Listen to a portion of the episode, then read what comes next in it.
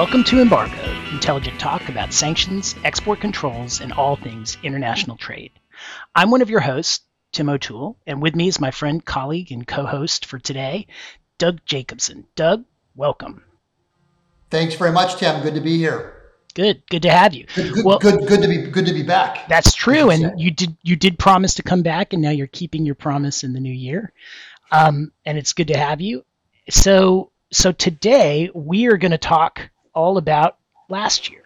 We're going to and we're going to do that in the export controls context. And so I think what we'll do is we'll talk about some of the big developments uh, in in some of in, in both BIS and ITAR. Um, you know, some of their big announcements, some of their enforcement cases, and then we'll we'll kind of move to some country specific developments. So um, a little bit about the special export controls restrictions with respect to Russia, and a little bit about the topic that we talked about last year, um, the supercomputer rules. So we'll go through a little bit of that again because they were obviously so important. And you know, now couple months in, uh, we might have some more some more observations to make about those, about how they're actually playing out.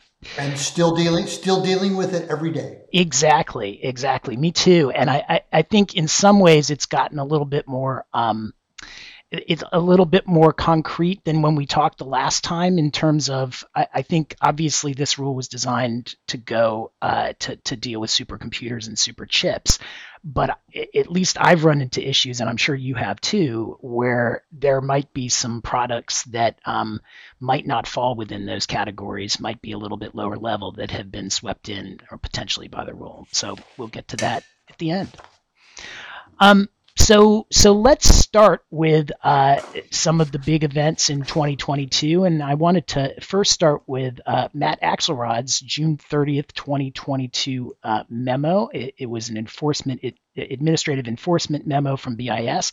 It actually got a lot of uh, publicity when it came out, and the the topic that got a lot of publicity, I, I, would say, the most publicity, the main thing that I'd heard about it, to be honest, until I ran into it in one of my cases, was this uh, provision that talks about, and the way that it's headlined in the memo is elimination of no admit, no deny settlements. And the way that has been reported, and I think some of the you know the publications that I have seen that have kind of described it have talked about admissions of liability, and and and obviously that is potentially very dangerous um, if you are a corporation and you face potential shareholder lawsuits where you would actually need you'd be admitting liability. And so if a shareholder sued you'd they'd actually start with this admission of liability and it would make it easier to sue. When you dig through the fine print uh, it is it, it is there's no requirement that there be an admission of liability. It does say that the company has to, or the person has to, quote, admit their conduct, and that is a little bit different. So, so uh, what I'll throw out to you is, Doug, kind of how do you feel about this part of the uh, of the new enforcement memo, and have you had it come up, and you know, do you see it as a big change or kind of a, a more of a um, rhetorical change from BIS? So, just to um, the background, the, the level set, I think for people who may not be dealing with this every day, is that there is a new sheriff in town. So, you have a new administration, which has now been on the ground for two years, but really only in 20 last year, for the most part, um, was able to kind of either get confirmed and then now starting to put their own stamp on the agency and this was part of that. Um, there was also a similar policy change as it relates to enforcement for anti boycott issues, which we can also talk about. Um, and then the other point is that BIS has been relatively slow when it comes to settlement um, negotiations and final settlements of pending cases. So as as we all know that you know from the point of an investigation from the point of a charging letter um, or proposed charging letter getting to a charging letter um, then the company with counsel and bis negotiating the potential settlement that process takes a long time and it can take several years um, for those of us who who deal with this on a regular basis. And I think I'm always careful to advise my clients that this is going to be a long process, um, which in many cases the clients don't really are not concerned about as much as long as the end result is hopefully a lower penalty as a result of those right. drawn out negotiations. So, in terms of whether um, we're going to see, we haven't seen, I haven't dealt with this too often because there just there haven't been as, you know, there's only been this is only not even six months ago, um, and it's affecting. Um, um, it's and it's also a little bit unclear as to which cases it's going to apply to. Um, I think that's a, that's a, a bit of a question. Although I will say, I, I, mean, I've had some experience with this now at this point, and they are uh, there is some question in my, was some question from the memo in my mind as to whether it would be retroactive. Is this for cases where they're just where they haven't started enforcement? Is this for cases where the conduct comes after the date of the memo?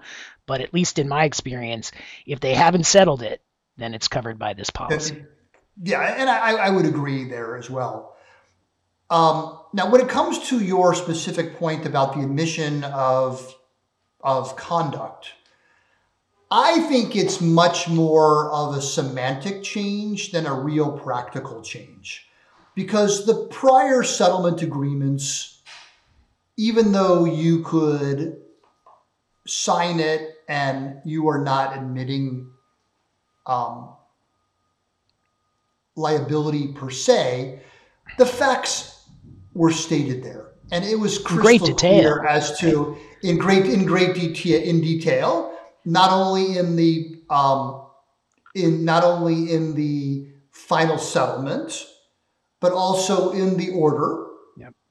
And they also they also provide they attach as a you know in every agreement they also put in a copy of the proposed charging letter, yep. which includes each of the counts, which includes a very detailed paragraph of the activity of the alleged activity. So I think that when it comes to advising a client as to whether that's going to make a material difference in terms of their uh, either their um, ability to agree to admit to that liability, or this is something we should, we should talk about voluntary disclosures in a second because that kind of goes in hand in hand with this.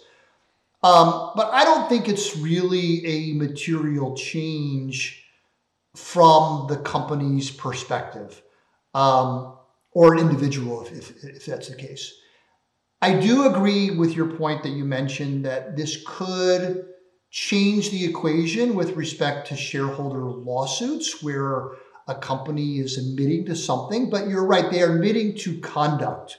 But if you are signing a settlement agreement that sets forth the facts, you are admitting those facts and agreeing to those facts anyway. Right. I mean, that's what I, I, don't see as much of a change is the sense that, like, okay, so I get it. If you're bringing a lawsuit and you're plaintiff's counsel, um, now you'll be able to say, well, you admitted to those facts and those facts were admitted by the company.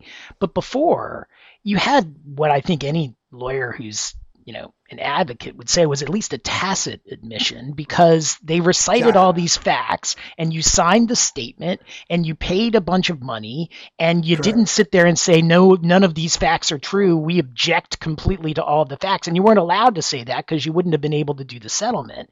And so, from a plaintiff's lawyer's perspective, I would think that that would be so close to the same thing as to really not be much of a difference. Yeah, and these cases are all made public, and so they're. Um, and, and I think when it comes out of shareholder liability expert by any means right. in terms of you know, but I do think that when it comes to um, a shareholder action, um, I mean, most of these cases in terms of the monetary penalty amount. I mean, unless it's going to be a very large case like a Weatherford or Schlumberger or, or the like, when you have a publicly traded company involved, um, I don't think it's number one. These cases typically are not material, right?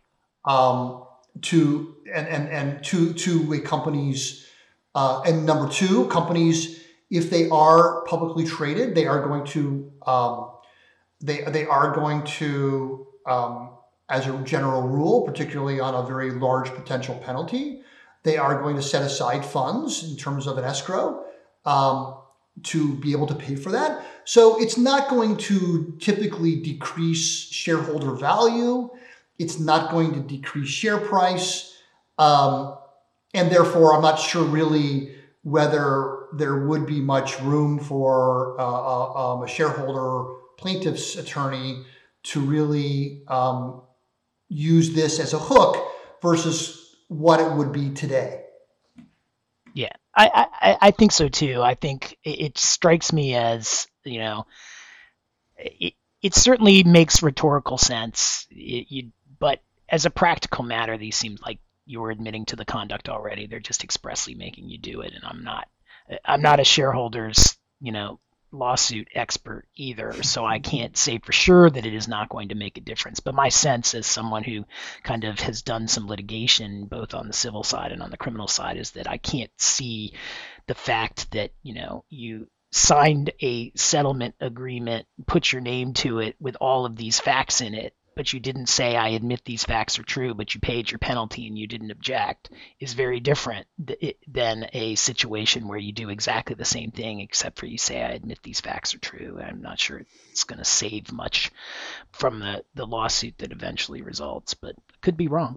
And one, and one final point on that is that the memo does say that you only have to admit liability to get the mitigation credit. Right. To a, redu- a reduced penalty is what it says. So you could, if a company did really was reluctant to admit the conduct, um, they could roll the dice and they can say, well, we're not going to admit, and we will um, use the prior language that BIS has used for years and years, and that at the expense of possibly a higher penalty.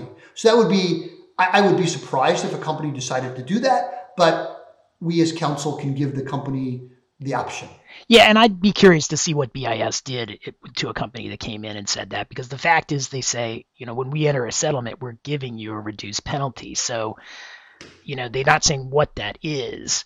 And to, so they're saying to earn that reduced penalty. So I guess the if you you would get no credit and they would put the settlement or the penalty up to the maximum, but you could not admit liability, I guess, but I'm not sure I could even see that scenario arising. Um, I did want to quickly go to the three other things that are in this memo because it was basically a we're going to get tougher on export enforcement right. memo, and they talked about four policy changes. The first one is significantly higher penalties, and and as we'll talk about in a few minutes. Uh, at least there's been no time to see that happening yet. But one thing that in that section was um, it was interesting to me, and that is that they say they're going to start calling cases egregious more often. And that that one I I actually think could make some difference because I, am not thinking of any off the top of my head, but I know when I read through both BIS and OFAC settlements that I am sometimes puzzled between the different in, in trying to figure out the difference between an egregious case and a non-egregious case because the egregious cases seem few and far between. And the non egregious cases are, are, pretty common, even when the conduct, when you look at it from the outside, looks pretty similar to some of the egregious cases. And so I'll be curious to see how that plays out. Well, I'm concerned about that. Um, I'm concerned about the impact of higher penalties, um, how that will play out. As you say, time will tell. The other thing that I am very concerned about is also that the egregious OFAC is inconsistent when it comes to egregious. 100%. Um, my view is kind of, I, I look at the term egregious, is that I can define it, I know it when I see it. And I can have a pretty good reaction based upon the facts as to whether it's egregious or not. Uh, but we were involved in a recent, relatively recent OFAC case where OFAC felt the conduct to be egregious. And we strenuously um, disagreed and pushed back. We, in fact, did a whole analysis. We got some law clerks to do a summary. We pulled all of the egregious cases that OFAC has, um, you know, has um, issued, which you know there's not a lot, but um, and and we compared those facts of those cases to our case, and we tried to get OFAC to um, to change their mind on that, and and it was not successful. Um, yeah, it was dis- it was disappointing actually. Well, I mean, I, th- that brings up two points. I mean, and just to level set here a little bit, um, for folks who don't do this work a lot, when you're dealing with the enforcement guidelines for both OFAC and for BIS, they have a few factors that they really look at in coming up with a presumptive penalty. And one is whether there was a voluntary disclosure, and the other factor generally is whether or not the case is egregious. So egregious or non-egregious is a is a critical factor, uh, and and both at OFAC and BIS, I think it's fair to say that very, very few cases go into the egregious bucket. But I've seen some cases go into the egregious bucket that are, like Doug says, they don't look egregious to me. And then I've seen other cases that don't go into the egregious bucket that have like management culpability and potentially even willfulness and large number of transactions and last over a long period of time and they find non-egregious. And so it really is hard for me to put a, put my finger on when a case is egregious and when it's not egregious. I usually feel like I know it when I see it too, but there are some cases that I see it and OFAC doesn't, and other cases where I don't see it and they do. So I, I feel like I feel like maybe I, I don't know when I see it, even though I think I do. Yeah, I, I would just say it is ultimately subjective, and that's I, I think that's problematic for for those of us, you know, who you're trying to get consistency and that's and fairness in terms of all across all the cases. And you know in the mitigation guidelines and their enforcement guidelines are trying to achieve that with the with the factors and and using what david mills had done at OFA, at bis trying to use the ofac model and trying to come up with um, consistency and predictability uh, but doesn't always work that way so let's move on to the two other ones because I think we can go through those quickly, and they're they're they're kind of similar. So essentially, they're going to start having, and, and OFAC does this as well. They're going to have non-monetary res, resolutions, public resolutions for what they view as less serious violations. So essentially, uh, OFAC calls these finding of violations. Right. Uh, I'm not sure if, if BIS. I don't think that that Secretary Axelrod used a particular t- that particular term, but I, I assume that's basically what this will be: is a public resolution without a penalty. What do you think of that? I'm you know, I don't have a problem with that. I mean, OFAC, as long as it's used sparingly. I mean, again, OFAC uses uses uh, finding of violations um, relatively rare um, when they're trying to make a point.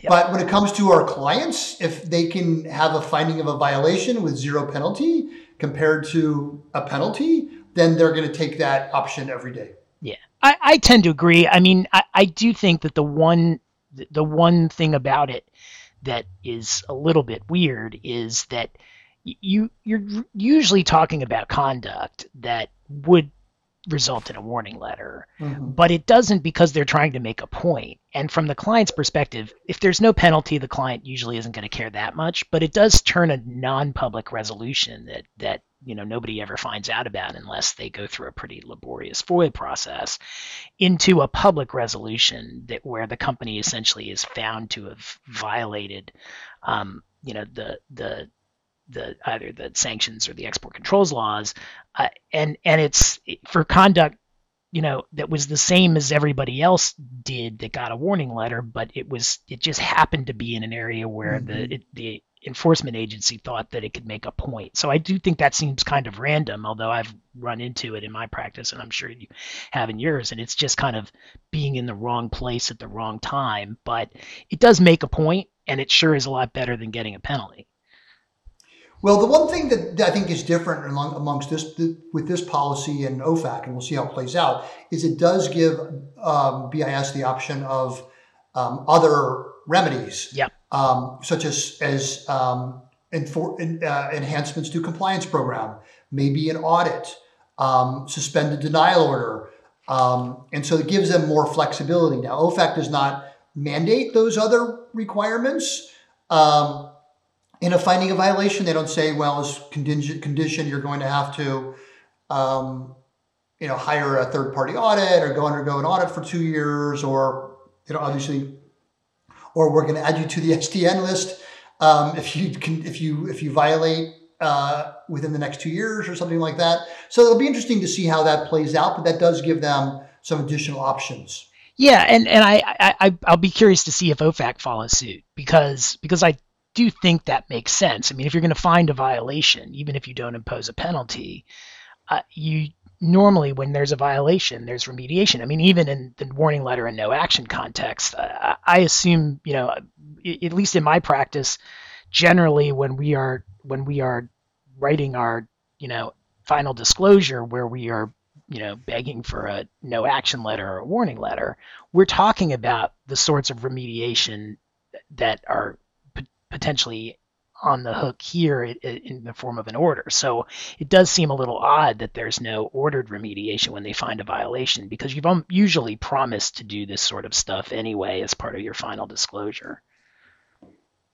Yeah, I mean, well, D- DDTC does that um, uh, behind the scenes. Yep. So they're not going to, um, if they have a directed disclosure or a voluntary self disclosure, they will often ask a company to um, under undergo an audit, for example, um, yep. or and that's all. But that's all done behind the scenes, and of yep. course, the consent agreements are, are, are few and right. far between. And it's not ordered. I mean, there is a difference. Uh, it's voluntary, and and in the same sense that when you do a voluntary disclosure and you're talking about why you ought to get certain credit and you're talking about the remediation measures, those are all voluntary. Now, if you promise to do them and then you don't do them, you can get in right. a lot of trouble. But but so they're not voluntary in that sense, but they certainly aren't you know imposed by the agency.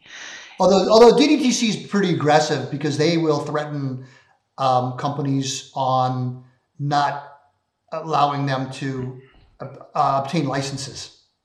Yeah, yeah, I mean, and that and and that is one, you know, that is the one area where you know of enforcement practice that is so different from say the criminal context because here your enforcer is also your regulator and if you're a big company that does a lot of exports you are going to come to the same agency that's doing the enforcement for licensing and for, you know, in the ITAR context for registration and for all sorts of other potential interactions that you're going to have in terms of, you know, your the export side of your practice.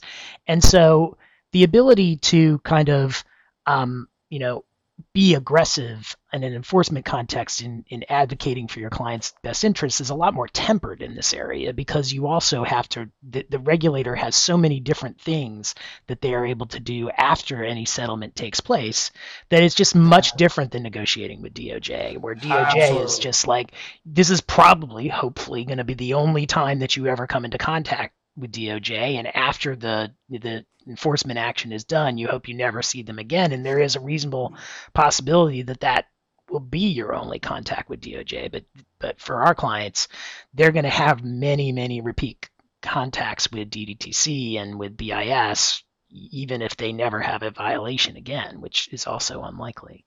Yeah. So well, it'll be interesting because Matt Axelrod does come from DOJ, so there is that DOJ hat. He's gonna. Yep. He's not gonna forget that. And uh, Taya Kendler, not that she's involved on the on the enforcement side, but she's also from from DOJ, and we've seen, um, you know, we've it, it's not. Um, we've, we've seen some um, assistant secretaries in BIS coming from DOJ. We've seen that at OFAC as well. And but everybody has their own um, you know, um, concerns. And and I think that let's talk about the VSDs because that's big. That's been my biggest concern about this this this new change in policy. And I want to I want to hear that because in some sense I, I look at that optimistically, but I want to hear what you have to say.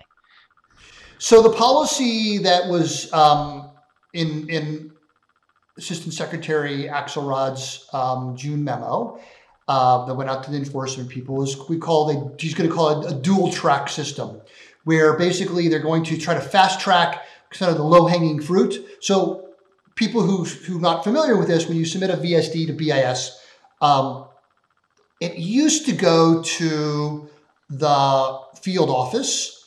Um, now it's basically sent to a mailbox in Washington. Washington logs it.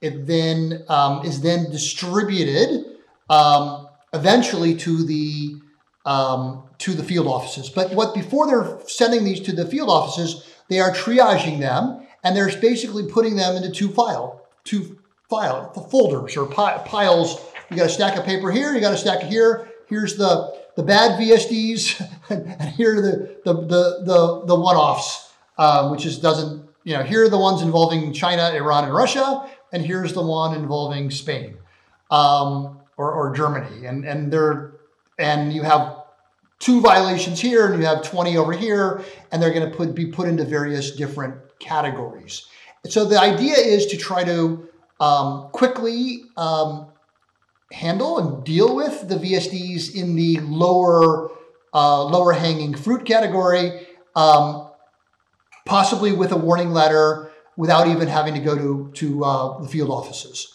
Uh, the others are going to go to the field offices, and then they're going to be staffed out to an agent as well as a. This is the big difference, as well as an attorney from chief counsel.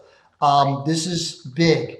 So as it says in the most serious cases, um, you know, um, NSD. NSD sign well. a, a and, and, possibly even an NSD attorney. Yeah, which no, I think is a little. I, I, I think that's would be. Uh, I mean, only in the most egregious, potentially criminal cases that they're going to want to refer to DOJ anyway. Um, you know, um, so that I, I, I hope and assume that would be relatively rare. But in terms of uh, the VSD this, this dual tracking, if you will. I, am okay with that process because yes, I kind of know it when I see it as well. When I'm advising a client, right. I can tell a client um, the first question, as we all know, what's the first question a client asks? Is this going to lead to a penalty? Right. What am I looking and at? I, and and what? Yeah, in, your world, what, what, how many years am I looking at? exactly. Um, and, and, so you're in your former world as well, and and exactly. so and so, um, and I, I, I kind of, it's the same thing where I kind of, I know from experience, I can know it when I see it, and I can, and based upon BIS has been pretty predictable over the over the years. Um, and so here's my biggest concern, though. I am concerned that if VSDs turn into penalty cases, then and that and we have a um, a discernible increase in the statistics. I am concerned that that will have a chilling effect on VSDs and is counterproductive to the agency's goals in the long run. Right, and and that I mean that gets back to your point about you know the the the folks kind of importing a DOJ model into an agency practice. I mean, on the one hand, we kind of need to be more um, restrained in dealing with the agencies because our clients are repeat players and the agencies have lots of different things that they can do to our clients outside of the enforcement context. On the other hand, at least as I understand it, the VSD programs, particularly with the agencies, are kind of based on a partnership, based on an assumption that a functioning compliance program is going to still have violations and perhaps even more violations because you're looking more closely and you you are paying more attention and these laws are very complex. And so they're probably going to there's certainly going to be violations. Maybe the more the better compliance program there are more. And if you're encouraging people to tell the agencies about them that's only going to work if the agencies respond in a way that is just as understanding as with the clients. That's not the criminal enforcement model. I mean when a criminal exactly. prosecutor gets involved their job is not to essentially have a partnership with the defendant on the other side. And so, so like it, it is a little bit this you know I, I hear what they're saying in this memo about you know ramping up penalties and making sure that the bad actors don't get a you know a, a competitive advantage in the market because they're not paying the same compli- compliance costs that the good actors are paying and they're doing deals that the good actors wouldn't do. Fair point.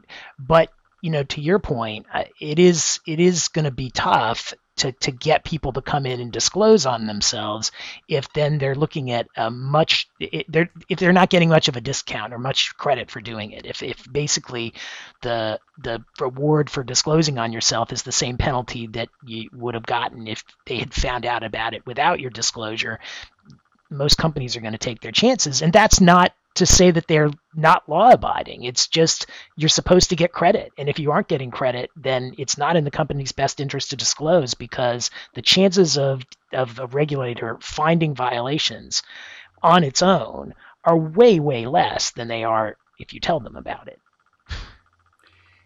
No, exactly, and I and even if you have a VSD where a company gets credit because the because you get that should get a you know not you know starting point of 50%, um, even if you get a reduced penalty, most companies want to have no penalty. So that's the, really the fundamental difference. And this comes to what I refer to as the personalities of each of the enforcement, regulatory enforcement agencies. OFAC has a different personality from on enforcement matters as from BIS, and BIS has a very different personality from DDTC.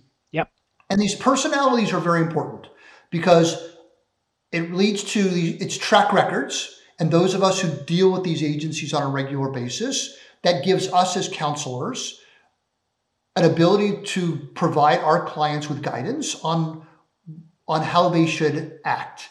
Um, so DDTC has been very successful in training the big defense contractors to disclose almost everything. And because they want to use the partnership model that, that you mentioned. And it is a partnership. And only when there's going to be a huge number of violations or there's going to be a recidivist, which we see many of the, of the, of the more recent cases, or hundreds of violations, as we've seen in some of the cases, um, or really truly egregious, um, will DDTC lead to a consent agreement, but they will work with the companies to try to get them back into compliance in a behind the scenes method rather than making it publicly public through a, a penalty case. So I'm concerned that um, now this did happen in the 90s um, uh, that there was an uptick at BIS um, of voluntary self disclosures that did lead to civil penalty cases, and word got around amongst the, the, the, the, companies and the bar, and it did lead to fewer disclosures from my experience because ultimately we as counsel outside counsel all we can do is to give management and leadership the the facts and the pros and cons and ultimately, it's a business decision. And this is the problem. Business people make business decisions based upon risk. And if there's a higher perceived risk of a disclosure, and that they're going to, and there's very little risk that this issue will be brought or found by the agency, then what are they going to do? Possibly choose not to disclose which which you know to be fair to the companies and even to be fair to the agencies i mean that is part of the model. Like it is a voluntary disclosure. It's not a mandatory disclosure. And so exactly. the the agencies say this program is premised on the idea if you tell us you will get considerable leniency. If that doesn't work the company actually it's obligated to its shareholders to act in the company's best interest. And so if what they know is the risk of disclosing is vastly higher than the risk of not not disclosing, who would ever disclose? I mean, you could you could arguably be subject, again, not my field of expertise, but subject to a shareholder lawsuit for that as well. Because if you're just disclosing, knowing that the penalties are going to be substantially higher than than or than the risk is going to be substantially higher to the company than for not disclosing, how can that be an interest a decision that's made in the best interest of the company? So it's it, it, you know I guess regulators beware. The the tougher you get mm-hmm. on, particularly on voluntary disclosures, the less likely it is you're you're going to see those in the future. So time will tell. So stay tuned. All right. So we've we've gone through the first half hour on topic one, so I think we're going to have to go to the lightning round for the rest of these. Um, so let's let's turn to uh, another development in 2022, another major development in 2022, and that came in at the tail end of the year when DDTC came out with an, its ITAR compliance program guidelines, and um, I, I we won't go through those in any great detail, uh, other than to say that uh, you know the DDTC's compliance guidelines come on the heels of OFAC's. I think they called it a compliance framework, and BIS has some compliance guidelines. Doug, what do you think is kind of new and exciting, if anything, about these new compliance guidelines from DDTC? Nothing. Yeah. that's, that's, my view too. I mean, it's it, well, it, it's good that they have them, but it, there's nothing that I saw there that I was like, oh my goodness. I, I, I, I, don't want to. I don't want to discount them per se because they went from four pages to 63 pages. Yes. So there's more paper and there's more words, um, or more virtual paper, and there's and there's more words. Um, I do think it's a good idea that DDTC did do this. I would say that the vast majority of compliant companies um, were already implementing most of this based upon their experience um, with other agencies. Um, and also, if you recall, um, this is now, um, you know, it, it's it's um, it's it's now a little bit for many people don't even remember this, but this will to pull this off of your dust shelf. Do you remember the Nunn-Wolfowitz report? So the Nunn-Wolfowitz Task Force report on best practices, which was issued in um, uh, uh, 2000. Um, so now it's hard to believe that makes me 23 old. years 23 ago. almost 23 years ago that was as a result of an enforcement case brought against Thales and one of the things that Thales did as part of their uh, mitigation efforts was they commissioned um, this Nunn Wolfowitz, Sam Nunn, former senator yep. from Georgia, Paul Wolfowitz, who became the head of the World Bank and was, you know, had been in the defense industry before that. Um, and this, the, the, um, um, it's, it's worth looking at. It's 85 pages. And, and, and so um, you should that was the gold standard. And, and I've used that for years before um, as a part of an ITAR compliance um, program um, when I'm implementing one for a client. And then I took um, BIS's compliance program guidelines or export management control program, which they've had for many years. Um, so if you look at what DDTC did, it's not earth shattering. It's more meat on the bone, if you will, for the other elements of what they've done in the past. Um, but these basic elements, the eight elements, um, you know, Nunn-Wolfowitz had 10 elements. Uh, OFAC has their own number of elements. But the bottom line is that they're essentially the same. Number one, management commitment. And then, you know, record keeping and, and training and the like. So there's nothing really um, earth shattering about this other than now they can point they can point to this and say, hey, we want our regulated companies to make sure that they're aware of that. Yeah, it's a good compendium of what a compliance program ought to do, and it's got some meat on the bone, but it is a lot like all the other agencies because good, as a practical matter, good compliance programs all have the same structural elements, but really it's the people who are running them that determine whether or not they succeed or fail. Right. And, and it does have some unique aspects, obviously, that are DDTC unique, such as registration, such yep. as T- TAAs and other agreements. You know, those are things that you don't see at other agencies. So, yeah. so you have to obviously, um, they've mentioned those in there. And I, again, anybody who's in an ITAR regulated company should look at this. I'm Absolutely. not discounting and, it. And, no, no. And for our friends at DDTC, clearly a lot of work went into this, and so Correct. it's a nice job. But it's not. Uh, it's not something that when you read it, you think, "Oh my goodness, DDTC is going off on an uncharted route in terms of compliance yeah. requirements." So. All right. But so I, I, I would I, I, would just recommend people taking a look at the non the Nunn-Wolfowitz task force uh, report that you can find um, it's uh, it was dated July 25th, 2000. Um, And I've used that as my model for when I do external audits. You know, before. Yeah, no, it's it's actually very good and very detailed. Until this, it was really the thing. You, I mean, because the other one was four pages from DDTC, you had to look elsewhere to kind of get a compliance framework in the ITAR context. Exactly. But, all right, so let's um, let's move on to enforcement. And I think to me, what was most notable about enforcement, both at BIS and at DDTC in 2022, is the lack of any big or, or, or even very many enforcement cases. Um, what do you think about that? And then I guess we can talk quickly about the enforcement cases that did take place.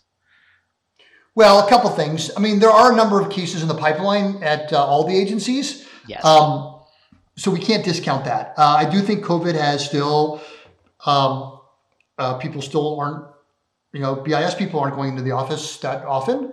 Um, depends on the agency, but still, there's still work from home. Things are just not normal as they were prior pre-COVID. So that's that's part of it. Also, a change in leadership. Um, there has been turnover um, at uh, BIS in terms of, of not the Office of Export Enforcement, but certainly in in um, in leadership.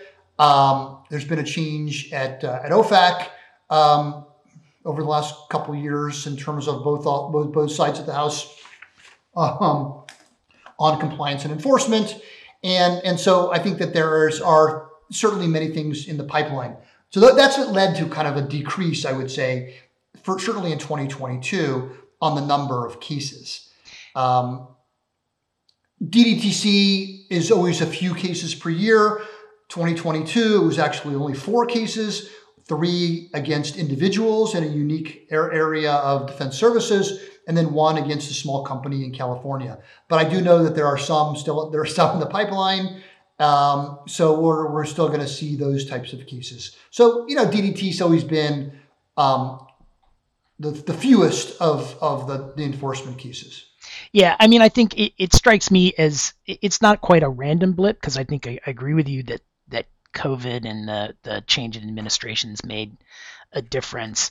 Um, and I think our next topic, when we start talking a, a, little bit about Russia, also made a difference because that was really where a lot of the enforcement priorities were. But since the invasion really only started in February 2022, it's really you know, it's not surprising that there haven't been enforcement cases that have made their way to, to big cases. It's kind of like sometimes when you look at the OFAC or the BIS enforcement stats, and they'll have one gigantic case one year and then smaller cases other years, and you'll say, well, the average year was, you know, an right. $8 billion penalty, but that's because there was a $16 billion penalty and then basically no yeah. others.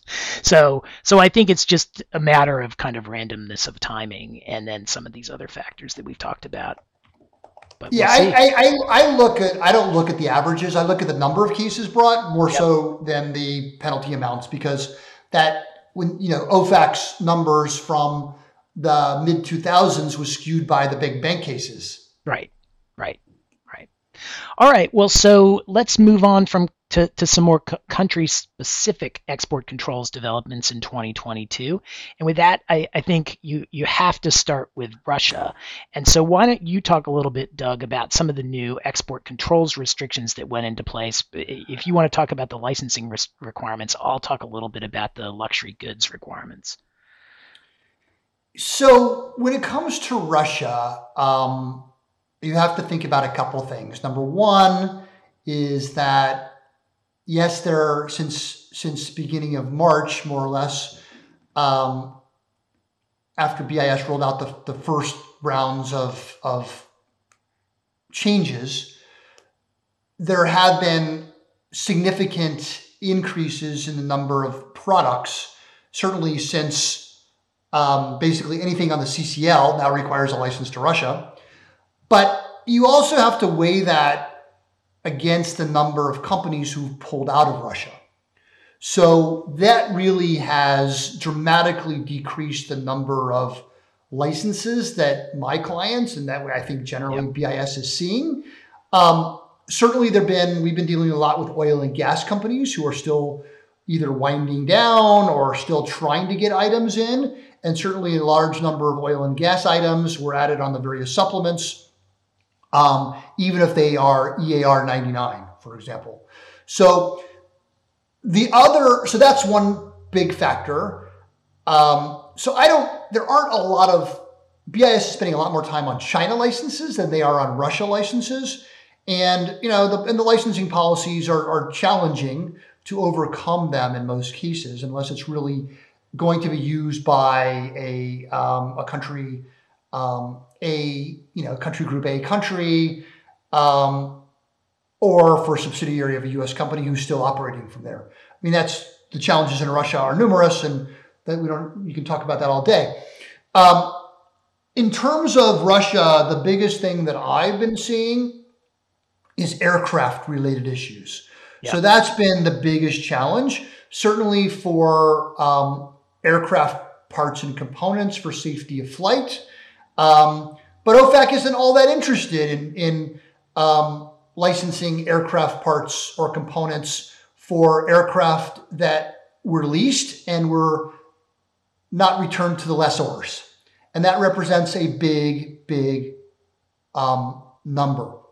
And that's been a big, big, big issue. And, and that's going to, um, I've been dealing with that. That's going to go on litigation for, for the next two or three decades in terms of of, of the fallout from insurance claims and all these aircraft that were are now sitting in Russia on the ground in most cases. Some are still flying, um, maybe not for very much longer, but that's been the big, big issue. Um, the, the, the revocation of, of license exception AVS was huge. Um, and yeah. we've seen that from the enforcement side as well. Um, that we don't, we, we, but that's been, um, so that's been the biggest those are the big kind of biggest sectors, oil and gas and, and aviation in terms of Russia. Yeah, I mean, I, I will say, from my perspective, most of the clients that I've worked with have pulled out. Um, there have been issues with respect to the um, with respect to divestment that have have actually come up in the export control side mostly because if you're pulling out but you're transferring anything in your office to to the, the new buyer it is an in-country tra- transfer and if there's anything subject to the EAR that's on the CCL you do have potential licensing issues although um, exactly. the, the the the the clients that I have had have had very few items that are subject to the EAR as part of the transfer, and my advice to them has been to destroy any items so that it is EAR 99 on your way out. And since there have been so few, um, that is generally the way that clients have resolved that issue: is to essentially disable the items so that they become EAR 99 and don't require a license to transfer in country. But which is you know I've I've had a number of clients that have said you're you're telling me what? Your advice is to break this with a sledgehammer? And I'm yep yep that is that is state of the art export controls advice. Um yeah and and I think you know the other big change was this luxury goods requirement. And if it, for companies that uh, you know make and potentially sell luxury goods or did potentially make and sell luxury goods to Russia that were EAR 99. That's really the only big change is that there is this licensing requirement and there's a you know a long uh, list supplement uh, 5 to to 746.10 um, is is you know, has a lot of EAR 99 items on it. So it's not just items that are on the CCL that now have licensing requirements if you're in the luxury goods area. And the other thing that's interesting about that and has been difficult for compliance terms is that it doesn't just apply to exports to Russia, it, ex- it applies to export to Russians, even when they're out of Russia. And so that has kind of been a compliance nightmare. Um, but, you know, still uh, not something that has come up a ton because I think that you have, uh, you know, I, I, I, don't think that anybody who's making goods that are on the luxury good list is actually trying to do anything in Russia. And so it's really just the compliance concerns for the out of Russia sales that are, you know, still giving people fits.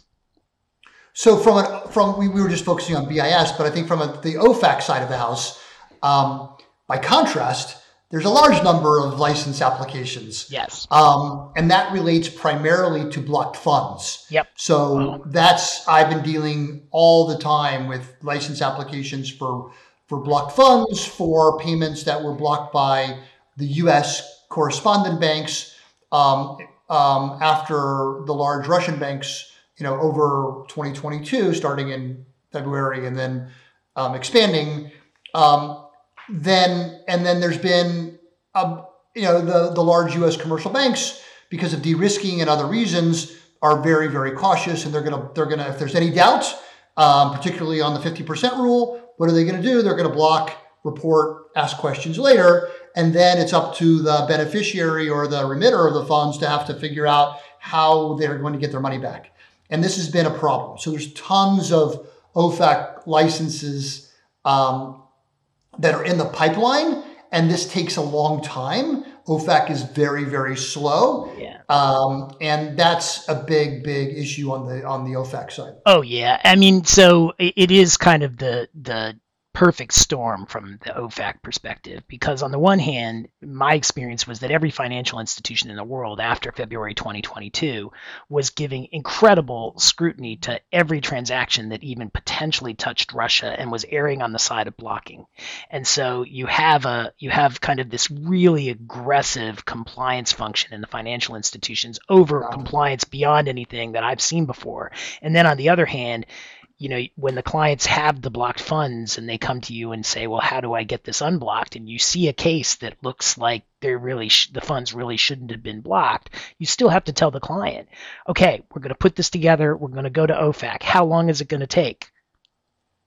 You know, a long time. What's a long time? You know, are we talking a few days? Are we talking a few months? And it's like, no, it could be a few years. Like it is, it is a, it's really an unpleasant conversation to have that I've been having a lot because, you know, the the the time frames for OFAC are really measured in years generally and not months. Have have had you know, and I'm sure you've had at least as many, if not more. But I, I've had some cases where where they've gone pretty quickly and gotten to the right result. But I have to say, usually it takes a lot longer. They're measured in dog years. it's true. It's true. Um, so I, I, I, I always I, I say months. It's you, you, got it's months. Yes, I say months. That's I, I do say months, and, and I and I it, and that, that can be fair, but I, I think years. You know, are, it could be. It could, it, could, it, could, it could be. Yeah, I mean, I, I got a I got a license. Um, I mean, things can pen and OFAC can can stick. Now, I have to say that uh, Brad Smith, who's uh, um, you know deputy director of OFAC, he has been very focused on metrics, and he has to give him credit. He's done a very good job of trying to get licensing, um, trying to to get uh, pending cases done faster. But just the volume of cases with yeah, Russia I, and other countries, it's just it's very challenging. Right. I mean, for our friends at OFAC, that is not a criticism. We know you are overwhelmed with license applications and that they are very complicated and can take a long time, but it does from the outside when you have to deal with clients who, you know, expect to hear that a licensing decision will take days or weeks. Um, to try and set expectations can be very challenging. In, in that and I've tried to I've tried to get OFAC in many cases where we're dealing with a large number of block transactions for some commercial banks. I'm trying to get OFAC to think out of the box, which is not always easy and I've tried to get them to try to do bat bulk licenses um, rather than like payment by payment. Why don't you do 10 at a time or do 20 at a time or do, um, you know, for this one particular bank, um, you know, you can do a, and add a spread, attach a spreadsheet like BIS does for items. Um, so the, the, the light, the one, the transaction by transaction approach yeah. like in the normal world is okay but in the in the current world is highly problematic.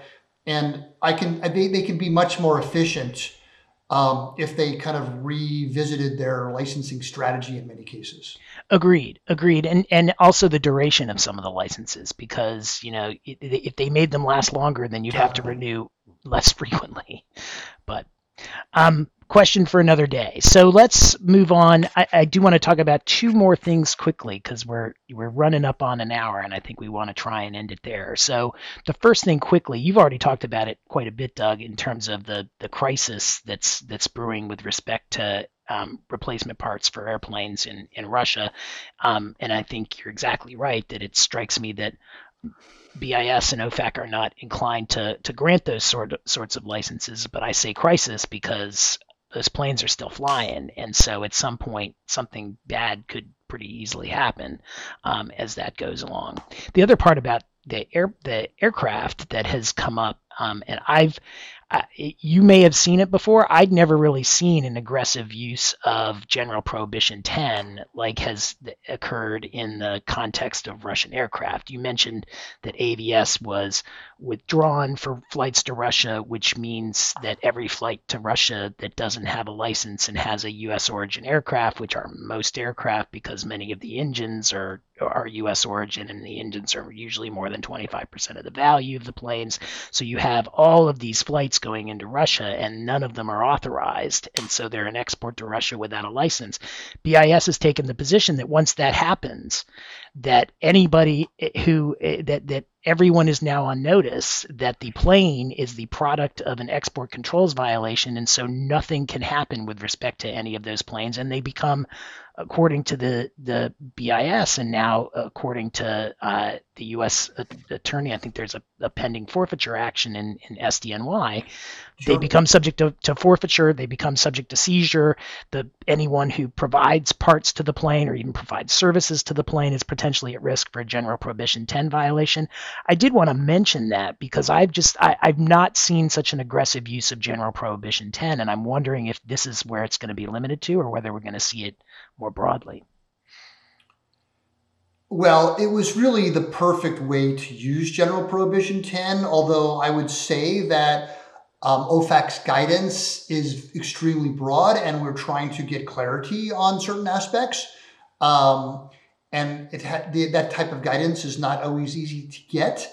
Um, so, for example, one of the issues I was dealing with is in terms of of because it does. If you look at the OFAC guidance, it talks about prohibition on financing. Um, well, does that mean if you have a lease payment, can a, a lessor still get a payment for the leased aircraft?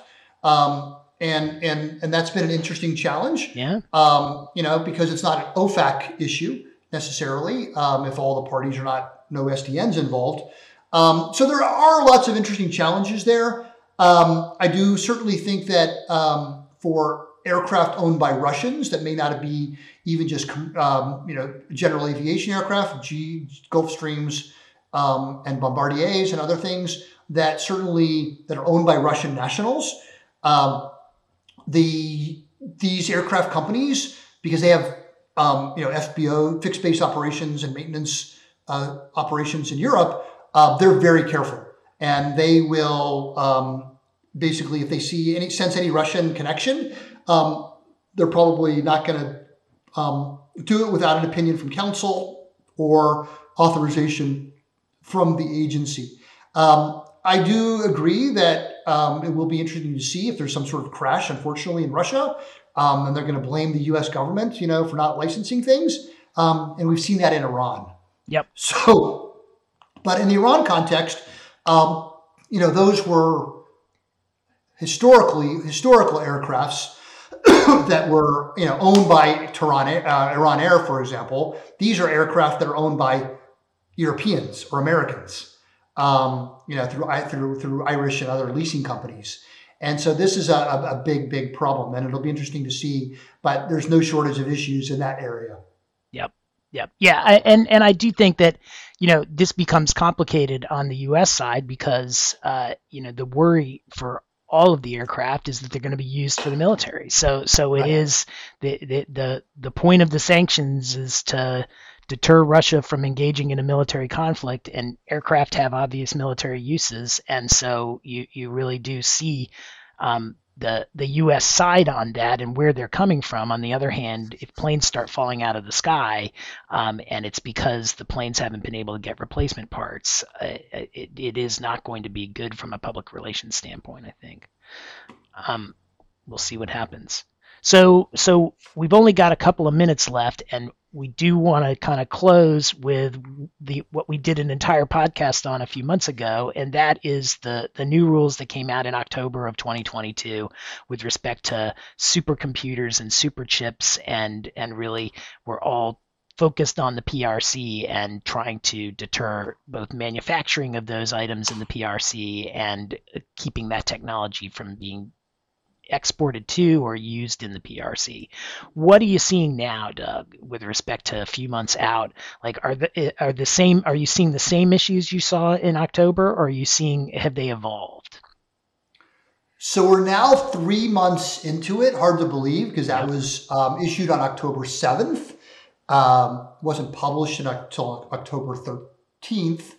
Uh, but most of it was effective October 7th. So it's hard to believe it's been three months. I can tell you literally every day since then, I have dealt with a China, I call it the advanced supercomputing rule or yep. advanced computing rule, um, dealing with an issue for a wide variety of clients on that issue. Um, I will put this into um, several, I think over time, um, you could look at it. The first month was disbelief. Um, the second month was understanding and trying to understand. And the third month was acceptance. So now we're in the acceptance and we're in the acceptance phase of things. And now we're in the kind of, now we're in the, all right, we have to comply. How are we going to comply? So my big takeaway from the rules are number one, um, it's still my original view. It's not as big as uh, some people thought it was. It does affect other some companies more than others, uh, but it's still advanced in supercomputing and hardware driven uh, in the in, in the integrated circuit semiconductor manufacturing space. So I'm not discounting that. That's one takeaway. The second takeaway is it is important to do due diligence and how do you do, how do you do, do you do due diligence is through end-use statements. So we've seen a proliferation of end-use and end-user statements that companies are being asked to sign or are asking their customers to sign that their customers these items are not going to be used in the production development of advanced and supercomputers in China. The only way a company can protect themselves is by getting one of these statements. So we are seeing that, but they should be ter- they should be ter- narrowly crafted. Um, you should push back if you get one that's highly. I've seen some really bad ones, even for for some big companies that I think that were, um, I think, didn't reflect an, a good understanding of the overall scheme of the rule. So you can certainly, if you're asked to sign one, um, ask questions and push back to the extent you can. Um, and if you are preparing one, you know, talk to counsel who to who understands the rule. Um, and then the third aspect is the U.S. person issue. Yeah. Um, so OFAC did issue some FAQs, um, the first round of FAQs for the advanced supercomputing rule, right before at the end of November, right before the U.S. Thanksgiving holiday. Um, they tried to be helpful. There were some very positive aspects of that. Um, like what's the definition of a semiconductor manufacturing facility? That was very useful. Um, but on the U.S. person part of it, I think that they didn't, they weren't successful. Um, this has been, in my opinion, the most. Um, I mean, it's not the most significant because it only affects U.S. persons US in China, persons in China or outside of the U.S. Right. Um, but it it is confusing, and it was initially viewed as being akin to an OFAC facilitation prohibition by U.S. persons, and I think OFAC tried to um, to tried in that FAQ to try to limit it to what they were really focusing on, which was the shipping and the um, uh, the supplying and the approval of shipments, and not covering lawyers who are U.S. persons, right? Um, you know, in, in, Europe or in China, uh, or a um, you know they're focusing on on servicing, which is another one of the prohibition. So I think that there, there's still a lot to be clarified, and and and I've done a lot of of I've talked to OFAC about it, and I've done a lot of guidance to clients on the limitation, but uh, you know, I was dealing with some executives who are U.S. persons for Chinese companies, and like, I, hey, I do I have well do I have to do I have to resign? And I'm like, well, what is your role in the company? Um, you know, generally speaking, the higher the role in the company, the less that they are going to be doing one of these um, activities that are the prohibited activities. Right. Um, and it's not as broad as, as OFAC facilitation. So that's a key point, and I think now we're, we're into the um, acceptance and um, phase of, of things, and I think people are, you know, the it, it's it's all being kind of the dust is now settling on on, and people are, are accepting it.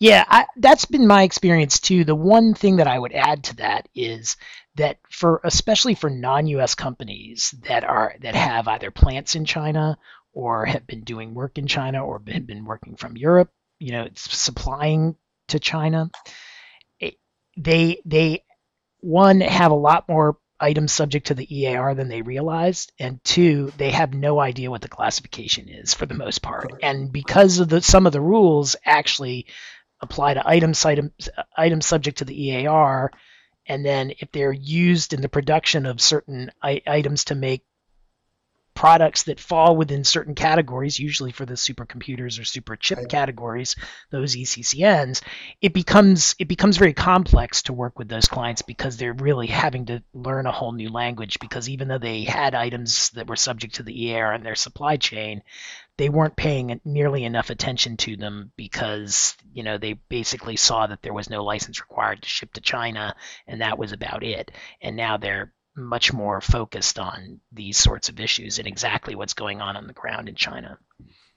So that that's exactly right. I mean, the point about the foreign direct product rule cannot be stated how important it is. So number one, people have to realize and get there are now there are now eight different foreign direct product rules. So when the foreign direct product rule applied to Huawei only, that was manageable because companies may not be selling to Huawei or they can get a license for non 5G. The second part now is because the new rule, now you have it, added footnote four. Um, those new companies that are subject to the foreign direct product rule, and then now the advanced and supercomputing foreign direct product rules. So the foreign direct product rules are, are another aspect of, of the overall, depending on your client base, um, and what, if you're a non US company, you are, and you're in the integrated circuit space. Um, you know, I wrote an eight page memo to a company recently in Europe about analyzing their impact, the impact of the foreign direct product rule on their on their business. Now, I think ultimately in the in the it's not going to be immediately, but if companies can't use U.S. equipment and U.S. software, they're going to find other sources. Right. Right. No, I, I agree, and I think that we that may be where we leave it is, and it'll be a topic for the next for the next episode of Embargoed or the next time you come back when we can talk more about this rule and some others. Um, is if the U.S. It, there is going to be a scenario in which where the U.S. rules are so much more strict, but the technology is not restricted to the U.S. that European European companies and other companies are going to fill the breach. Absolutely, and and also indigenous development in China, right? Um, of, of, of their own technologies, right? Well, that, that and this might speed it up, ironically, because now the Chinese may be forced to, to do things where they'd been relying on the U.S. previously, but we'll we'll see how that plays out. All right, that's the final word. Well, we got a, we covered a lot of topics in a short period of time. We did. So always, always, always fun, and there's certainly no shortage of issues. And uh, we can. Uh, it's nice, kind of doing this periodically, and then we can kind of see where we were, and then see where we're going. Uh, but certainly, my takeaway is that um, this is the golden era of sanctions and export control there, lawyers and consultants. Uh, there's certainly no shortage of issues for us to deal with, and uh, they're not going away anytime soon. Excellent. Well, that's the final word, and thank you, Doug, for coming on the podcast. And um, See you until next time. Okay, san- until next time. Stay sanctions free.